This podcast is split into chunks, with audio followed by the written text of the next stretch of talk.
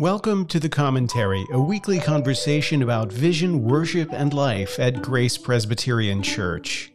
I'm Mark Bertrand, the pastor of Grace, and in this episode, we have two segments for you. First, I'll be checking in with Grace's new associate pastor, Dan Reed, to hear about the back to back experience of graduating from seminary one day and being ordained and installed as a teaching elder the next. Then I'll join Cameron Brooks in the studio to talk about the passing of Tim Keller and the lasting legacy of his example of faithfulness.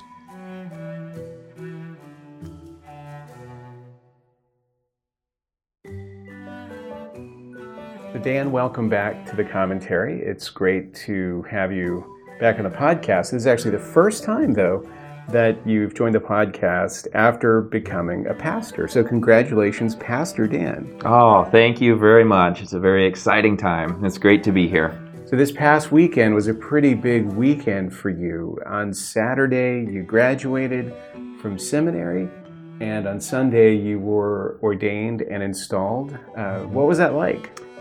It was. It was a very exciting, overwhelming experience.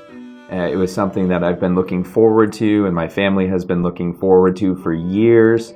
Uh, and it was just exciting to have it back to back. Um, at the graduation, which you spoke at, uh, which was a real honor for me, uh, you referred to it as the one two punch, and I just thought that was really appropriate. Uh, that on Saturday, graduating, had my family there and a lot of people there to support, and it was sort of marking the end of one chapter in life and then turning around on Sunday and, and, marking a new beginning and an exciting new beginning in pastoral ministry uh, was just, yeah, overwhelming is sort of the word that keeps coming to mind. I'm sure not everyone knows the background, but how many years have you been pursuing ordination? Like you started hmm. seminary when? Uh, I started, let's see, I moved back to South Dakota in 2017 and 2018 January, uh, January 1st, started seminary, okay. and so it was a four and a half year process formally through seminary. Fantastic. So before that, you were teaching, mm-hmm. and so your background was in education, and mm-hmm. you've used your gifts of teaching uh, ever since you've been here at Grace, mm-hmm. serving the church. Of course, that will continue, but now mm-hmm. you're in this new chapter where you are a minister of word and sacrament, and this past Sunday you actually administered mm. communion for the first time. Mm-hmm. Uh, there's a lot of moving pieces in that communion service. Were you nervous at all? Oh, I, I was very, I don't know if nervous is the word that I would use. I mean, there was a sense of nervousness there, uh, there was a sense of seriousness and excitement and yeah, there there were a lot of moving pieces, um, but the whole service had just sort of moved in a certain direction the whole way, and and sort of felt kind of like I was just following the flow of the service, and it felt a lot more natural than, than the times that I had practiced at home. And oh, uh, the things that I had practiced didn't come out the way that I had intended them to. they never do. hopefully for the better, but uh, it was it was a very yeah it was a big big moment. Well, I know every time you preach or administer communion, you will always be filled with awe mm. and always overwhelmed. So you, you, won't get used to that. Sure. But uh, it, it's a good thing for the life of our church mm. to have you finally at this point. And we're actually at the beginning of our summer schedule. Mm. Sunday school has has concluded for the spring. Yeah. And in June and July, you're actually going to be preaching quite a bit at Grace. So in June, three Sundays, and then three Sundays again in July. Mm-hmm. Can you give us a little bit of a preview of what you're planning to preach on? Yeah, I'm very excited to be looking at Second Corinthians uh, chapters 3, 4, and 5, uh, and looking at Paul as he writes to the Corinthians. Uh, as a young, well, new pastor, um, I wasn't ready to tackle First Corinthians and all the excitement in First Corinthians.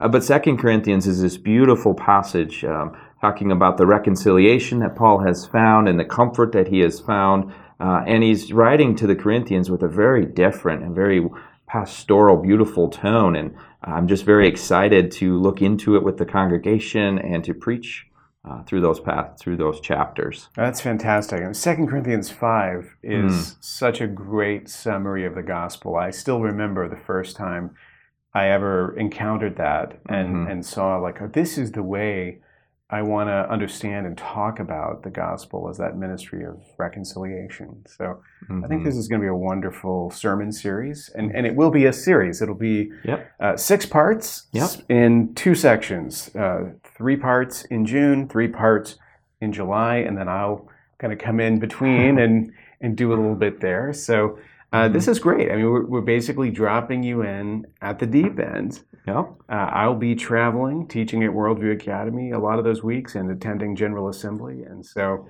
uh, it's, it's a huge benefit to me to, mm-hmm. to know that the church is in good hands mm-hmm. and I'm handing you the keys and expecting when I come back that it'll still be here.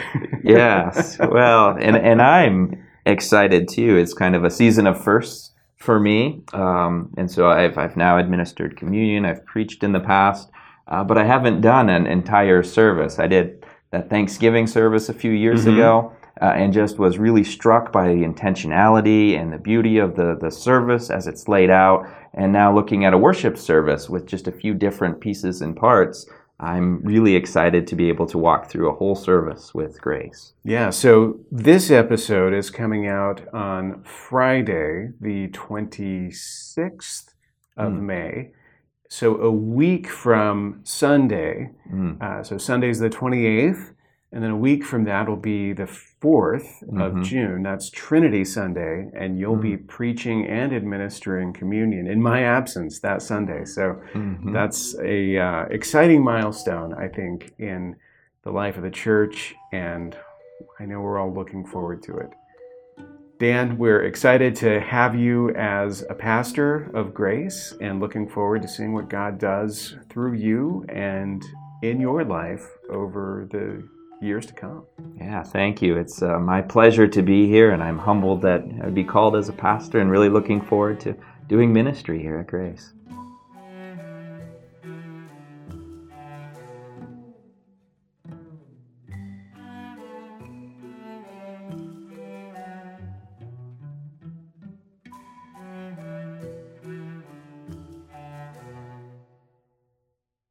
Last August, we did an entire episode of the commentary talking about the influence of Tim Keller in the church as a whole, and also on our particular church, Grace Presbyterian Church. I think it's fair to say that we are a church that has been profoundly shaped by Tim Keller's work and by his example. And it's hard to imagine us being where we are and how we are apart from his influence. Recently, Tim Keller passed away after a long struggle with cancer, and we thought it would be a nice time to return to that question briefly and just talk a little bit about his influence once again on the church, what, what his legacy represents to us and and maybe also a little bit about the the value not only in Tim Keller's case but in others as well of of running the race of the Christian life well that we're grateful for good examples of believers who've lived faithfully and have died faithfully. And it's a great encouragement to those of us who uh, look forward to and hope to make a similar end. Cameron, I know that Tim Keller's work was a big shaping factor on you. And unlike me, you actually had the opportunity to meet him. um, mm-hmm.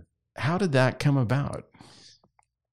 Yeah, so I was at seminary out in Princeton, New Jersey. And it was the spring of 2017, I believe.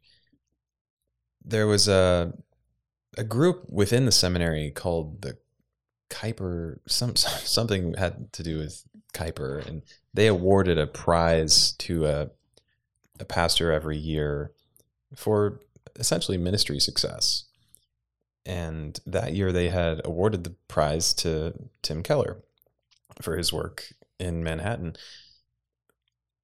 So they invited him to come speak at the seminary.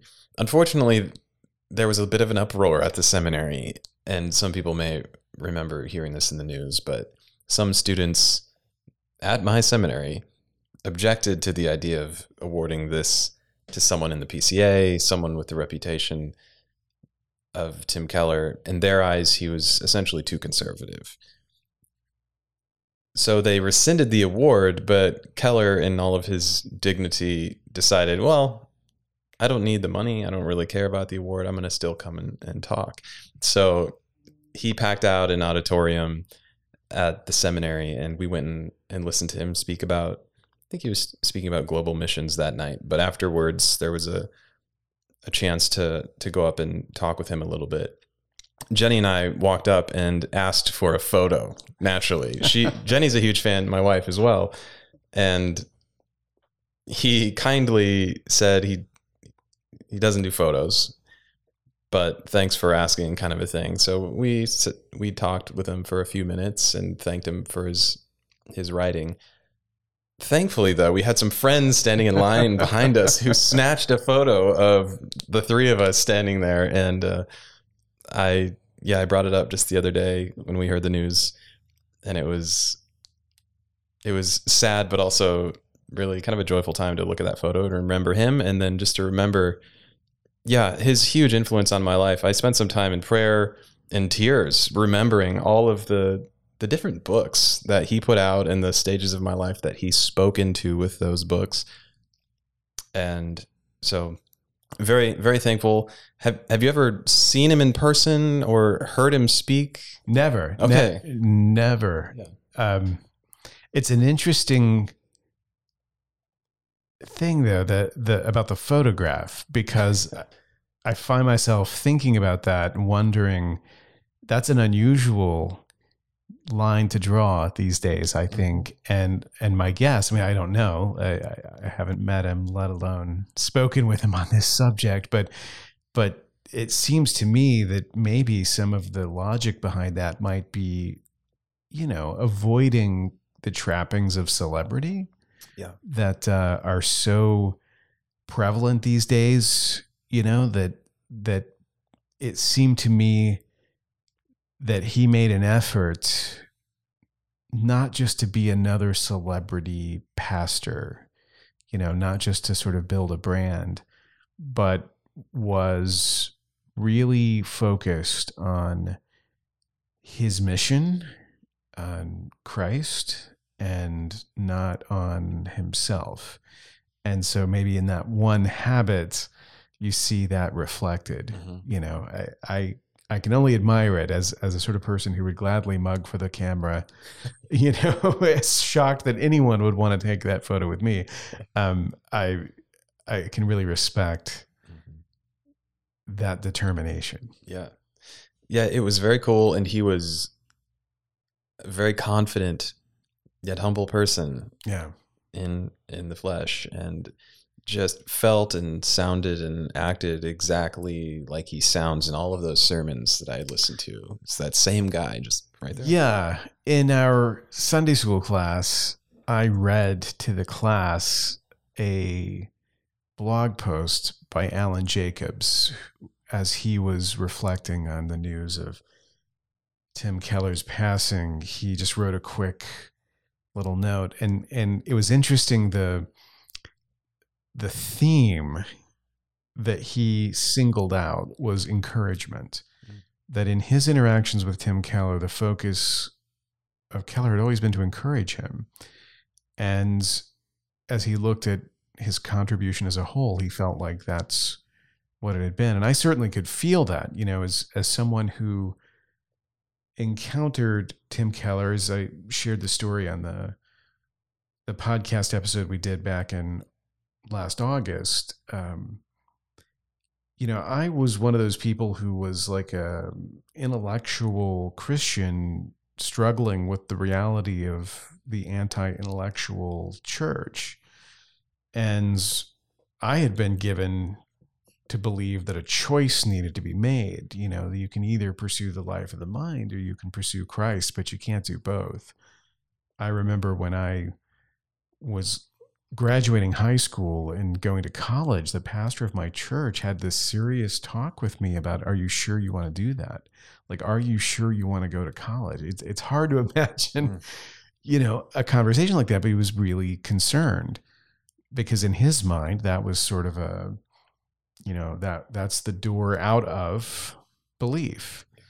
And so to encounter someone who's not only not buying into that dichotomy, but is is using those intellectual gifts in order to glorify God, you know, it was it was refreshing and encouraging and inspiring. And so I think that's, you know, one of many aspects that uh, I would point to, but the just the the fact that a, a a man as gifted as he was would use those gifts to glorify Christ and see that as a let's say sufficient contribution right that it wouldn't be about building yourself mm. so much yeah. I, is uh, something to learn from definitely i saw some stat tweeted out by a different pastor on friday that said something like 35 only 35% of pastors quote unquote make it to the end. And i don't know uh. exactly uh, what this study was and what making it sure, means sure. but the point is well taken that we don't always see the the heroes get all the way to the end. And heroes is probably the wrong word but there's something really satisfying about a race well run Absolutely. Yeah. I, one of the one of the news pieces that I saw after Keller's death described him as a megachurch pastor. Oh, no. And I thought that is a really misleading label, but but there's there's something beautiful about the fact that it is that that term grates because in a technical sense you could say that's true right? Certainly by PCA standards, uh, Redeemer was a megachurch, right? That it was, it was, I think, what five thousand people is, is, the number that's sometimes said, and in our denomination, that's vast. I realize there are others that have larger churches, but it's not the norm for us. And so, yeah, but at the same time, all of the associations that you have with those that word, you know, mega church, you just don't have with him. You know, I, I think that's um, that's really telling.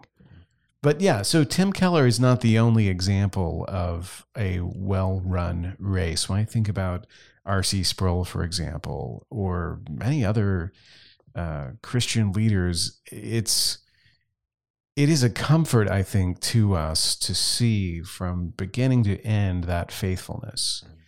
I think, especially now, when we're so accustomed to, um, you know, exposes and and scandals and uh, discovering that this person who seemed to be one thing was secretly something else. You know, there's there's almost a sense of relief when people turn out to actually believe what they say and to actually live by the ideals that they profess. And so it's, um, I suspect, not as rare as we're led to believe.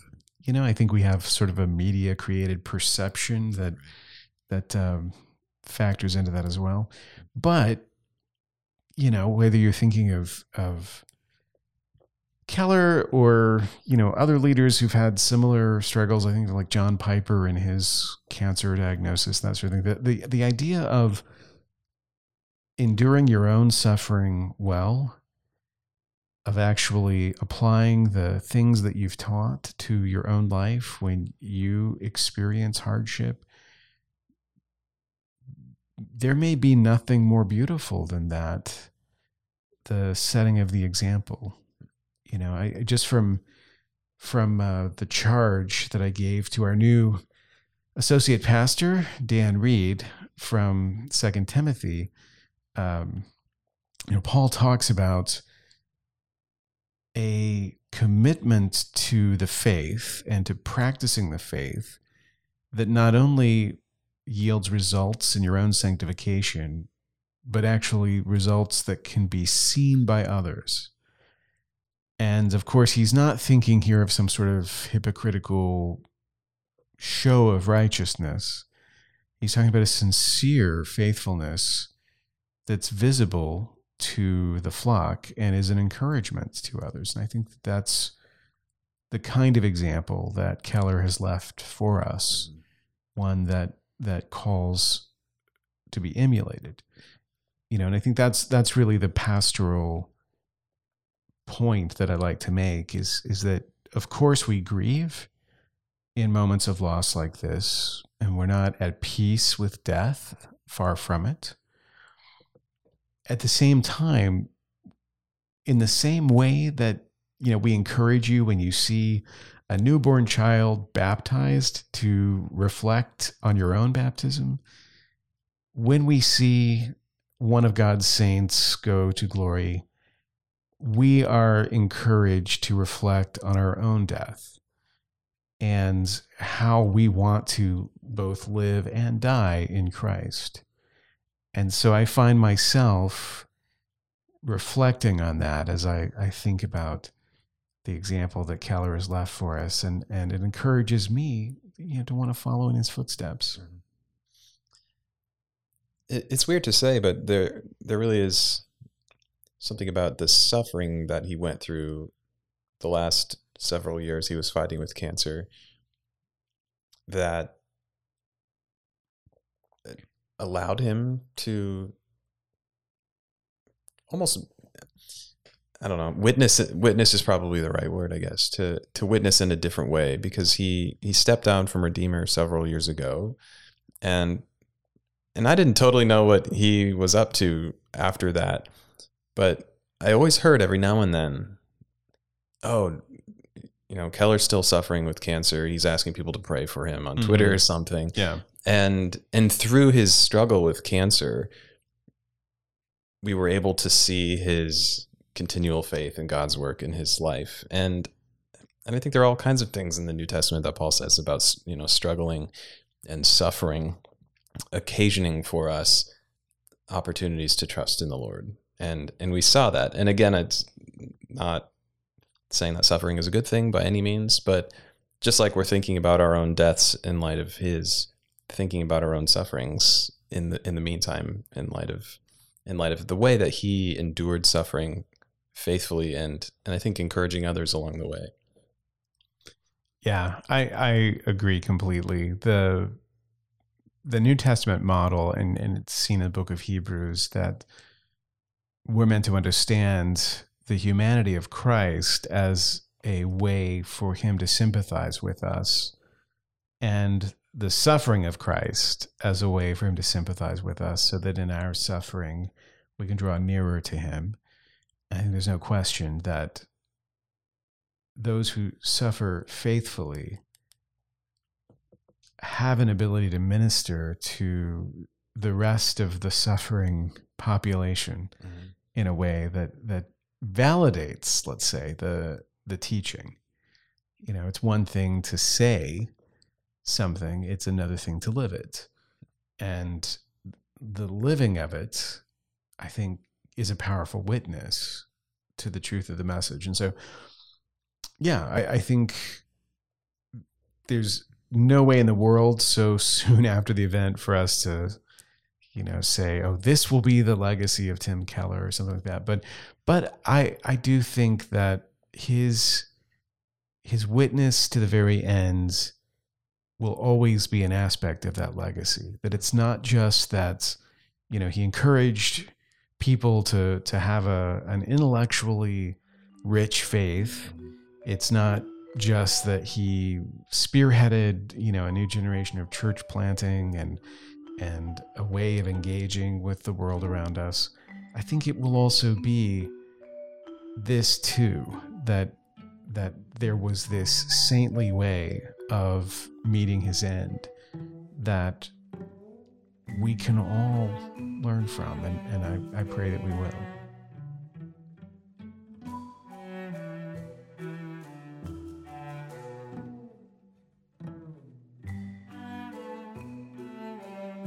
Thanks for listening to the commentary. If you've enjoyed this episode, you can rate us on your favorite podcast app and share episodes with your friends on social media. You can subscribe to the commentary on Apple Podcasts, Spotify, and Stitcher. To find out more about us online, visit graceforsiouxfalls.org.